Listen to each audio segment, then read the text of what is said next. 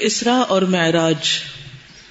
اسرا سے مراد راتوں رات نبی صلی اللہ علیہ وسلم کا مکہ سے بیت المقدس تشریف لے جانا اور معراج سے مراد عالم بالا میں تشریف لے جانا۔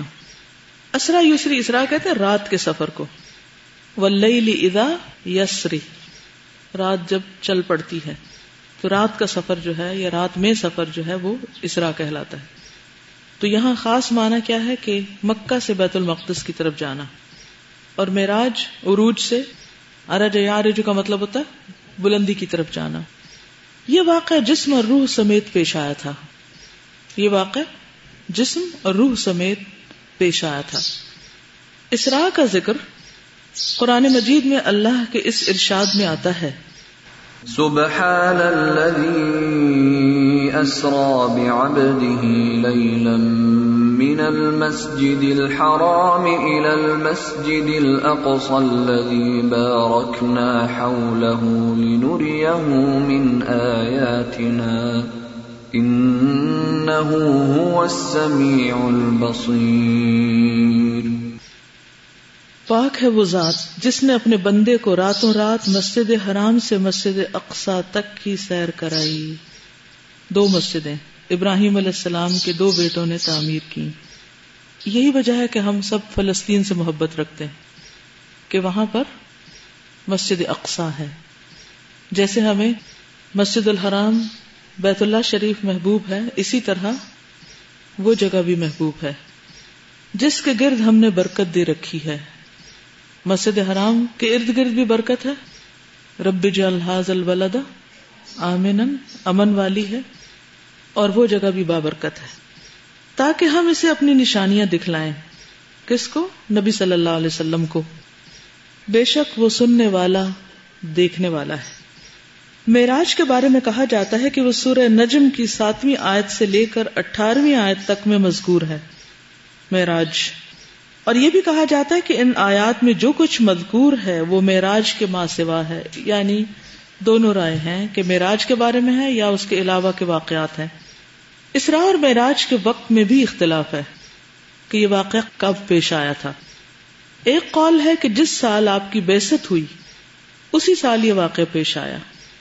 یعنی جب آپ کو پہلی وہی ملی تھی اس سال۔ ایک قول یہ ہے کہ سن پانچ نبوت میں، ایک قول یہ ہے کہ ستائیس رجب سن دس نبوت میں۔ ایک قول یہ ہے کہ سترہ رمضان سن بارہ نبوت میں۔ ایک قول یہ ہے کہ محرم میں، اور ایک قول یہ ہے سترہ ربیع الاول سن تیرہ نبوت میں۔ بہرحال یہ مختلف روایات ہیں کیونکہ اس زمانے بھی کوئی ایسا پراپر کیلنڈر نہیں تھا اور لوگوں کو اس سے اتنی دلچسپی نہیں ہوتی تھی کہ کون سی چیز کب ہوئی۔ ان کو اصل مقصد سے غرض ہوتی۔ بہرحال اس کی تفصیل کے متعلق صحیح روایات کا خلاصہ یہ ہے۔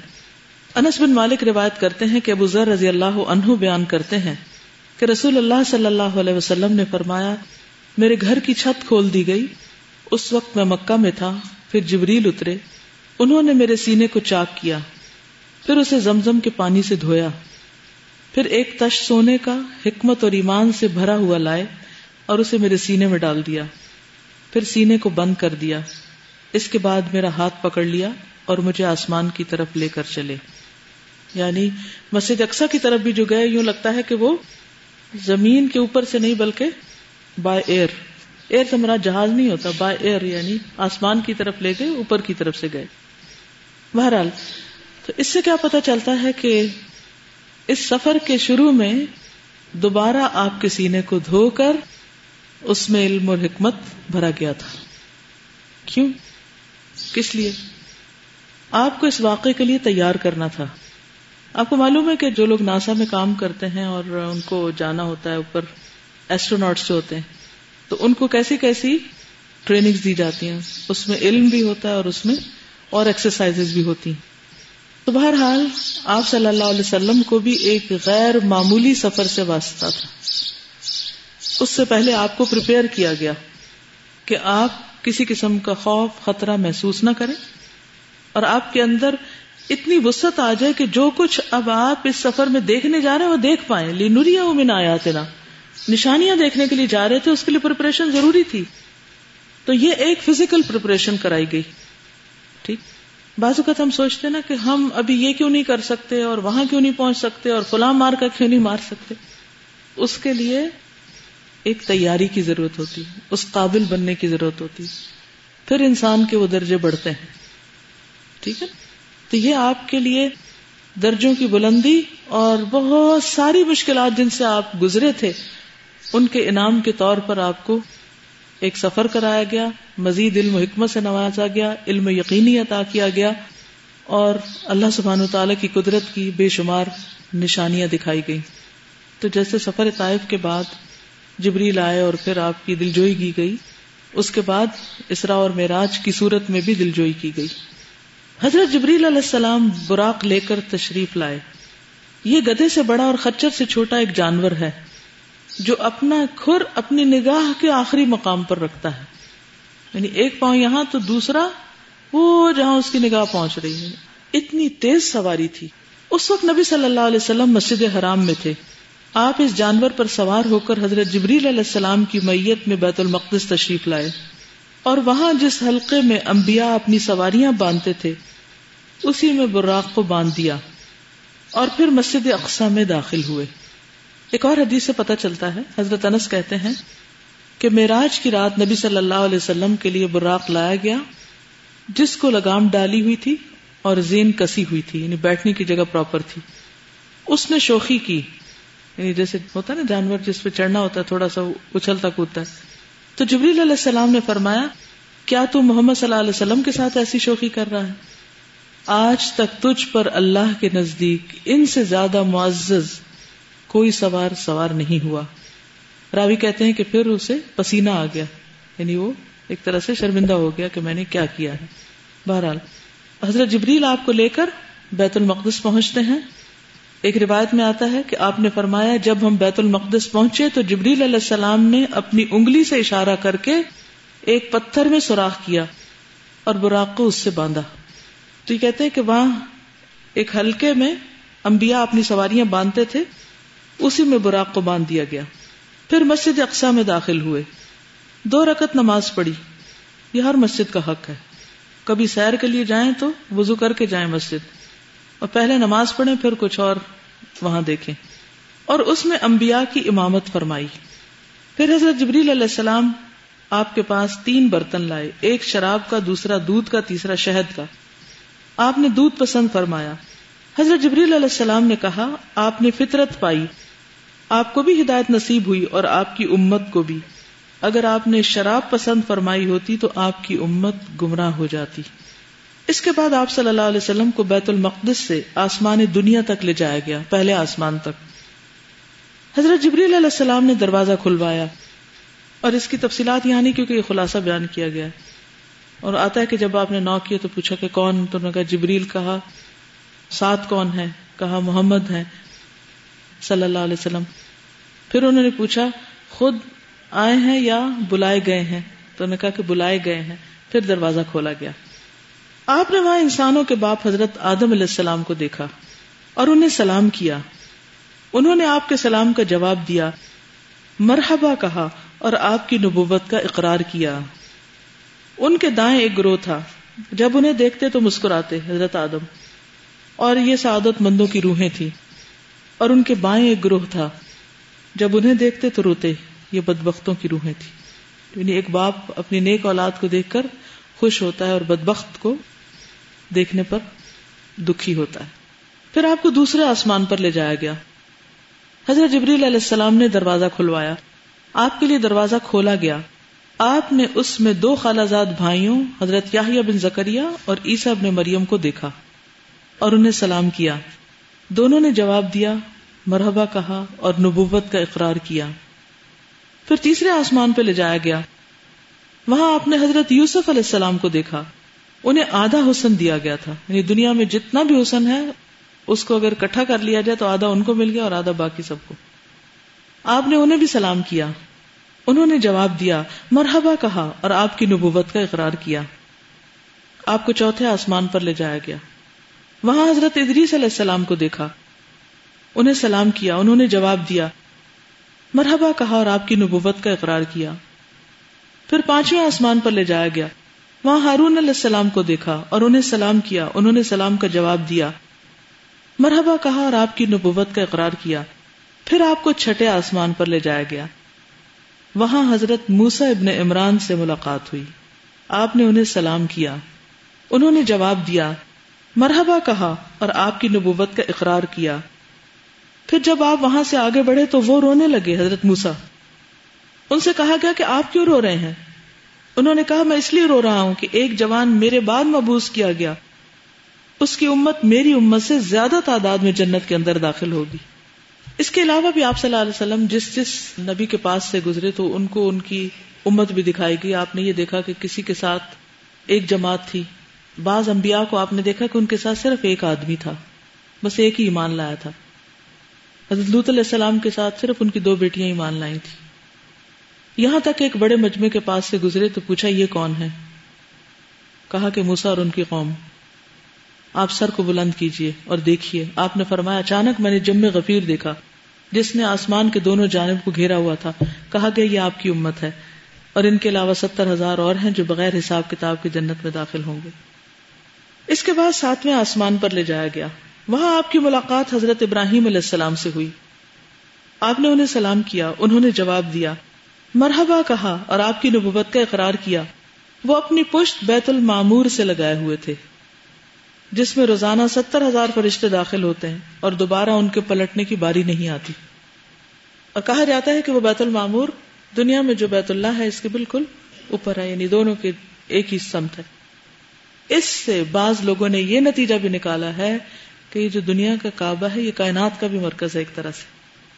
یعنی یہ کعبہ صرف دنیا کے سینٹر نہیں، بلکہ ایک طرح سے باقی جو یونیورس ہے، جو کریشن ہے اللہ کی یعنی جتنی بھی گیلیکسی اسٹارس جو کچھ بھی ہیں، اس کا بھی سینٹر ہے۔ پھر آپ کو سدرت المنتہا تک لے جایا گیا۔ کون لے کر گیا تھا؟ جبریل علیہ السلام۔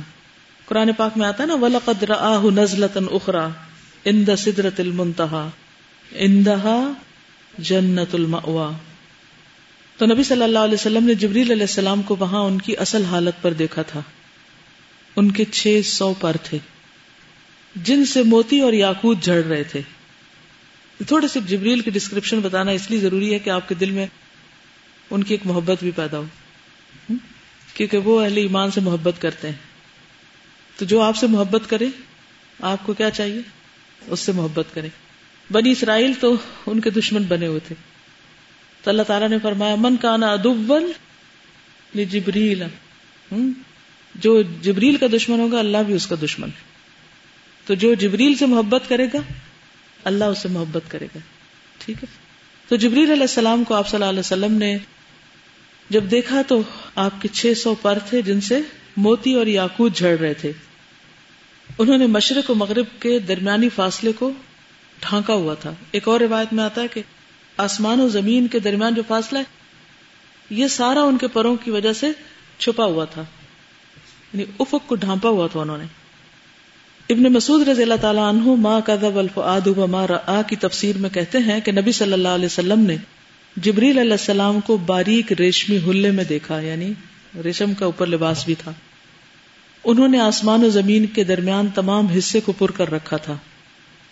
ابن مسعود ہی کی ایک اور روایت ہے کہ نبی صلی اللہ علیہ وسلم نے فرمایا، میں نے جبریل کو اس طرح دیکھا کہ وہ ریشمی لباس پہنے ہوئے تھے۔ ان کے پاؤں موتیوں کی طرح تھے جیسے سبزے پر بارش کے قطرے ہوں۔ لیکن جب ان پر اللہ کی خشیت تاری ہوتی، تو بالکل دب جاتے۔ حضرت جابر کی روایت ہے، رسول اللہ صلی اللہ علیہ وسلم نے فرمایا میں اسرا والی رات فرشتوں کے پاس سے گزرا اور جبریل علیہ السلام اللہ کی خشیت کی وجہ سے بوسیدہ ٹاٹ کی طرح لگ رہے تھے۔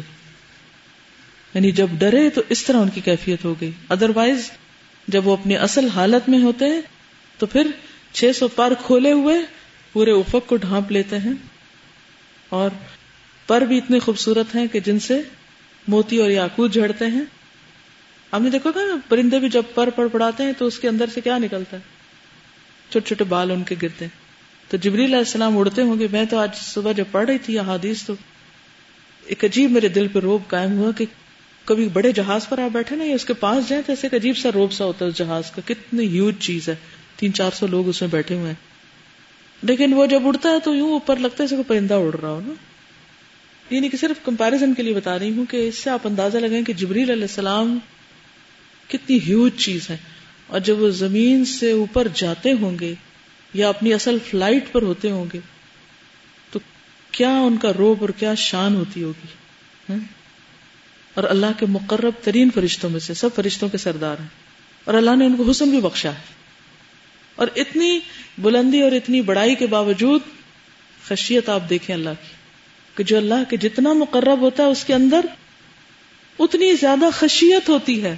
آجزی ہوتی ہے، توازو ہوتا ہے۔ اچھا ہمارا حال کیا؟ ذرا سا حسن مل جائے، کوئی ڈگری مل جائے، کوئی دنیا کی نعمت مل جائے، کوئی درجہ مل جائے، تو پھر تو اکڑ کہیں ختم ہی نہیں ہوتی۔ سب آج دی رخصت ہو جاتی مطلوب کیا ہے؟ جبریل علیہ السلام کی شخصیت سے کیا سبق ملتا ہے؟ جی میں یہ کہہ رہی تھی کہ انسان کو اللہ تعالیٰ نے مختلف موڈز دیے اور پرسنالٹی کے مختلف جو رنگ و روپ ہیں، وہ اللہ تعالیٰ نے اسی لیے دیے کہ ہر موقع کے مناسبت سے وہ اس کو ڈسپلے کر سکتا ہے۔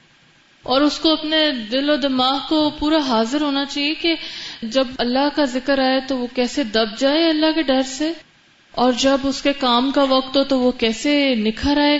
ہر وقت ایک ہی منوٹنس آواز میں بولے چل جانا، ایک ہی لہجے میں، ایک ہی طرح سے ایکسپریشن میں چلتے چلے جانا۔ مجھے آج تک کبھی بات سمجھ میں نہیں آئی کہ کیسے ہو سکتا ہے کہ انسان ایک ہی اس میں رہے۔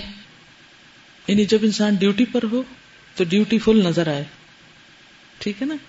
جہاں روب دکھانے کی ضرورت ہو تو روب دکھائے، لیکن جہاں اللہ کا ذکر آ جائے تو من خشیت ہی مشفقون۔ وہ خشیت بھی نظر آئے۔ وہاں پر گردن اکڑی ہوئی نہ ہو۔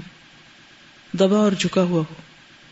اور اگر اللہ آپ کو دنیاوی زینت اور نعمت عطا کرے، اگر ان کا لباس ریشمی ہو سکتا ہے یا موتی جواہر وہ پہن سکتے ہیں یا ان کے اتر سکتے ہیں، تو ایسی کسی چیز کے پہننے میں کوئی حرج نہیں، لیکن یہ چیزیں انسان کو تکبر میں مبتلا نہ کریں۔ پھر آپ کو سدرت المنتہا تک لے جایا گیا۔ اس کے پتے ہاتھی کے کان جیسے تھے۔ ہاتھی کے کان دیکھے یاد ہے کچھ؟ ہاتھی کے بڑے ہوتے نا کان پھل بڑے بڑے کنڈوں یا ٹھلیوں جیسے نہیں، بڑے بڑے۔ پھر اس پر سونے کے پتنگے چھا گئے۔ کس پر؟ سدرت المنتہا پر۔ اس درخت کی پہچان بتائی جا رہی۔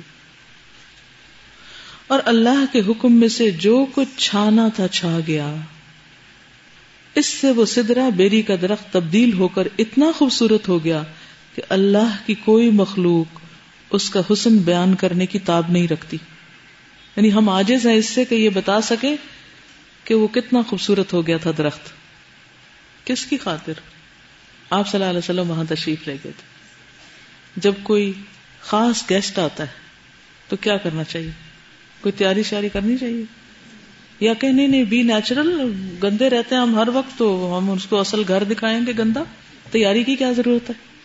بازو کا ہم ایسی بھی حرکتیں کرتے ہیں نا، تو یہ بی نیچرل نہیں ہے۔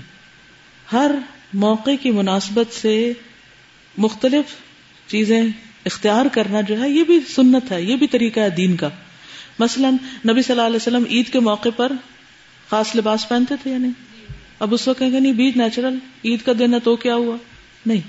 جب آپ کے پاس وفود آتے تھے، بادشاہوں کے امبیسڈرز آتے تھے، تو آپ لباس بہتر پہنتے تھے نا؟ خاص اہتمام کرتے تھے۔ تو وہی بات ہے کہ موقع کی مناسبت سے عمل کرنا، یہ بھی دین کا ایک حصہ ہے۔ بس کوئی بھی چیز اسراف میں نہ ہو، اپنی حیثیت سے بڑھ کے نہ ہو یا ایسا تسن نہ ہو کہ ساری توجہ اسی پہ چلی جائے اور اصل مقصد سے ہٹ جائے۔ کیونکہ یہاں پر نبی صلی اللہ علیہ وسلم کی توجہ اگرچہ سارا اہتمام تھا لیکن توجہ ان چیزوں پہ نہیں تھی مقصد پہ تھی۔ جو سننے کے لیے تشریف لے گئے تھے وہی سن رہے تھے۔ ہم بعض اوقات اپنی لیزینس اپنی سستی کو چھپانے کے لیے یہ والا جملہ اس وقت بولتے ہیں ہمارا موڈ بھی ہوتا اچھا نہیں تو ہم کہتے ہیں کہ ہم بناوٹ نہیں کر رہے۔ بالکل۔ ہم بس اصلی رہتے ہیں۔ یعنی اپنے لیزی نیس کی وجہ سے نہانا نہیں کپڑے نہیں تبدیل کرنا یا کوئی اللہ نے اتنے چوائسیز پیدا کی ہیں ان میں سے اچھی نہ اختیار کرنا بس یہ کہنا کہ چونکہ ہم دین میں ہیں نا تو اس لیے یہ سب جائز ہے ہمارے لیے۔ یعنی دین کو بھی اپنی مرضی سے ہم نے ٹوسٹ کر کے کیا سے کیا بنا لیا نا۔ استاذہ میں یہ کہہ رہی تھی کہ ایک طرف وہ مہمانی تھی نبی صلی اللہ علیہ وسلم کی جب وہ طائف گئے اور اللہ تعالیٰ نے کتنا خوبصورت ان کو کتنا جلد۔ وہ وہ کر دیا۔ یہ ان کی سچائی کی وجہ سے تھا نا۔ یعنی وہ بھی ایک کنٹراسٹ تھا اور یہ ایسی کسی اور کو نصیب نہیں ہوئی، نہ ہوگی۔ بالکل۔ ان العسری یسرا۔ پھر آپ کو جب بار جل جلالہ کے حضور لے جایا گیا۔ اور آپ اس کے اتنے قریب ہوئے کہ دو کمانوں کے برابر یا اس سے بھی کم فاصلہ رہ گیا۔ اس وقت اللہ نے اپنے بندے پر وہی فرمائی۔ اور آپ پر اور آپ کی امت پر دن رات میں پچاس وقت کی نمازیں فرض کی۔ پھر آپ موسیٰ علیہ السلام کے قریب سے گزرے۔ تو انہوں نے پوچھا، آپ کے رب نے آپ کو کس بات کا حکم دیا ہے؟ آپ نے فرمایا بخمسی نفلاتن پچاس نمازوں کا۔ انہوں نے کہا، آپ کی امت اس کی طاقت نہیں رکھتی۔ اپنے رب کے پاس واپس جائیے اور اس سے تخفیف کا سوال کیجیے۔ آپ نے جبریل علیہ السلام کی طرف دیکھا۔ انہوں نے اشارہ کیا ہاں اگر آپ چاہیں، چلتے ہیں۔ چنانچہ آپ واپس ہوئے۔ اللہ نے پھر دس نمازیں کم کر دی پھر حضرت موسیٰ علیہ السلام کے پاس سے گزرے۔ انہوں نے پھر پوچھا، آپ نے بتلایا تو انہوں نے پھر تخفیف کے سوال کا مشورہ دیا۔ یوں حضرت موسیٰ علیہ السلام اور اللہ جل جلالہ کے درمیان آپ کی آمد و رفت جاری رہی۔ اس سے جبریل علیہ السلام کی بھی آپ دیکھیے نا، ان کا کیا رول ہے؟ کہ آپ چونکہ خود نہیں جا سکتے تھے، جبریل لے کے جا رہے تھے یعنی اوپر تک پہنچانا، اس سے آگے جبریل خود نہیں جاتے تھے خاص مقام سے۔ وہاں آپ ہی گئے تھے۔ لیکن انہوں نے ایک دفعہ نہیں کہا کہ اب کتنی دفعہ میں جاؤں۔ لے جاتے رہے۔ یعنی اتنی بڑی اللہ کی مخلوق میں سے بہت بڑی مخلوق ہے جبریل علیہ السلام۔ لیکن آجزی اور خشیت اور ہمبلنس اور پھر پیغمبر علیہ السلام کے لیے توازو حیرت انگیز۔ یہاں تک کہ اللہ نے پانچ نمازیں کر دی اس کے بعد آپ پھر حضرت موسا کے پاس سے گزرے۔ انہوں نے پھر واپس جا کر تخفیف کے سوال کا مشورہ دیا۔ کہا کہ میں نے اس سے کم پر بنو اسرائیل کو بلایا، لیکن وہ ادا کرنے سے قاصر رہے اور اسے چھوڑ دیا۔ نبی صلی اللہ علیہ وسلم نے فرمایا، قد استحییت من ربی ولا کنی اردا و اسلم۔ اب مجھے اپنے رب سے شرم آ رہی ہے۔ میں اسی پر راضی ہوں اور سر تسلیم خم کرتا ہوں۔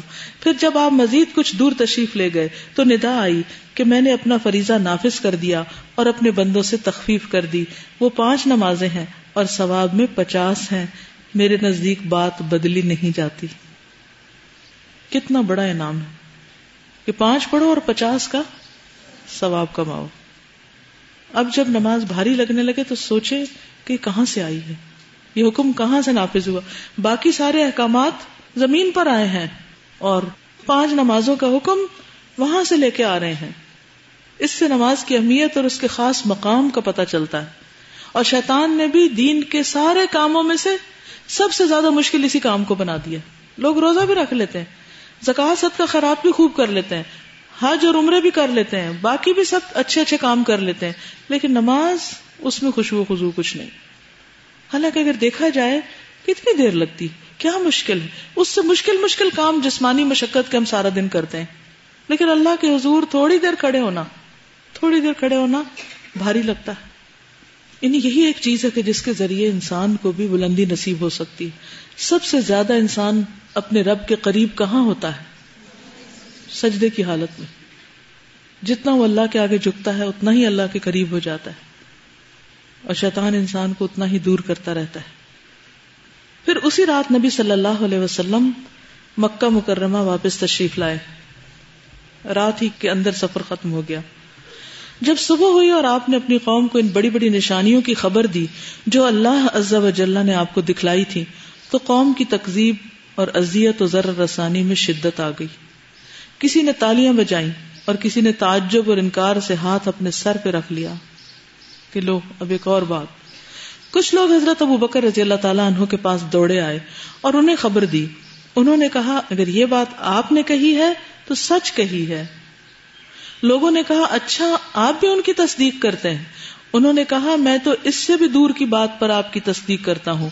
آسمان سے صبح یا شام جو خبر آتی ہے، میں اس میں بھی آپ کو سچا مانتا ہوں۔ اس پر آپ کا لقب صدیق پڑ گیا۔ پھر کفار نے آپ کا امتحان لیا۔ پوچھا کہ آپ بیت المقدس کے اوصاف بیان کریں۔ آپ نے اس سے پہلے بیت المقدس دیکھا تھا، نہ اس رات اس کی نشانیاں ضبط کی تھی یعنی پہلی دفعہ آپ جا رہے تھے، پہلی دفعہ دیکھا۔ اور جب دیکھا بھی تو اس نظر سے نہیں دیکھا کہ جا کے کہیں ڈسکرائب کرنا ہے۔ لیکن اللہ نے اسے آپ کے لیے روشن کر دیا۔ اور آپ اس کی نشانیاں بتاتے گئے۔ آپ نے ایک ایک دروازہ اور ایک ایک جگہ بتلائی۔ اور وہ آپ کی کوئی تردید نہ کر سکے۔ بلکہ یہ کہا کہ جہاں تک اوساف کا تعلق ہے آپ نے بالکل ٹھیک ٹھیک بیان کیے ہیں۔ یہ بھی اللہ سبحان تعالیٰ کی طرف سے ایک تائید تھی آپ کے لیے۔ ایک اور روایت میں آتا ہے، حضرت ابو حرارا کہتے ہیں کہ رسول اللہ صلی اللہ علیہ وسلم نے فرمایا، میں نے اپنے آپ کو حتیم میں دیکھا اور قریش مجھ سے میرے معراج پہ جانے کے بارے میں سوال کر رہے تھے۔ تو انہوں نے مجھ سے بیت المقدس کی چند ایسی چیزوں کے بارے میں پوچھا جن کو میں محفوظ نہ رکھ سکا تھا نہیں مجھے یاد نہیں تھی۔ مجھے اس کا اتنا زیادہ افسوس ہوا کہ اتنا اس سے پہلے کبھی نہ ہوا تھا۔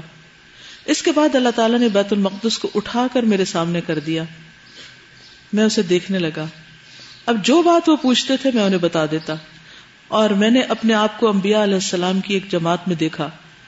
اور حضرت موسا کو کھڑے ہوئے نماز پڑھتے دیکھا۔ گویا کہ وہ میانہ تن و توشکے اور گٹھے ہوئے جسم کے آدمی ہیں۔ یعنی حضرت موسا کو بھی ڈسکرائب کیا۔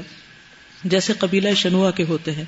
اور حضرت عیسیٰ ابن مریم کو کھڑے ہوئے نماز پڑھتے دیکھا تو لوگوں میں سب سے زیادہ ان سے مشابہ عروا بن مسعود ثقفی ہیں۔ اور حضرت ابراہیم کو نماز پڑھتے ہوئے دیکھا۔ لوگوں میں سب سے زیادہ ان کے مشابہ تمہارے ساتھی یعنی حضور صلی اللہ علیہ وسلم خود ہیں۔ نماز کا وقت آیا تو میں نے امامت کرائی۔ پھر میرے نماز سے فارغ ہونے پر ایک کہنے والے نے کہا، اے محمد صلی اللہ علیہ وسلم، یہ مالک یعنی جہنم کا داروغہ ہے، اس کو سلام کیجیے میں نے اس کی طرف دیکھا تو اس نے خود پہلے مجھے سلام کیا۔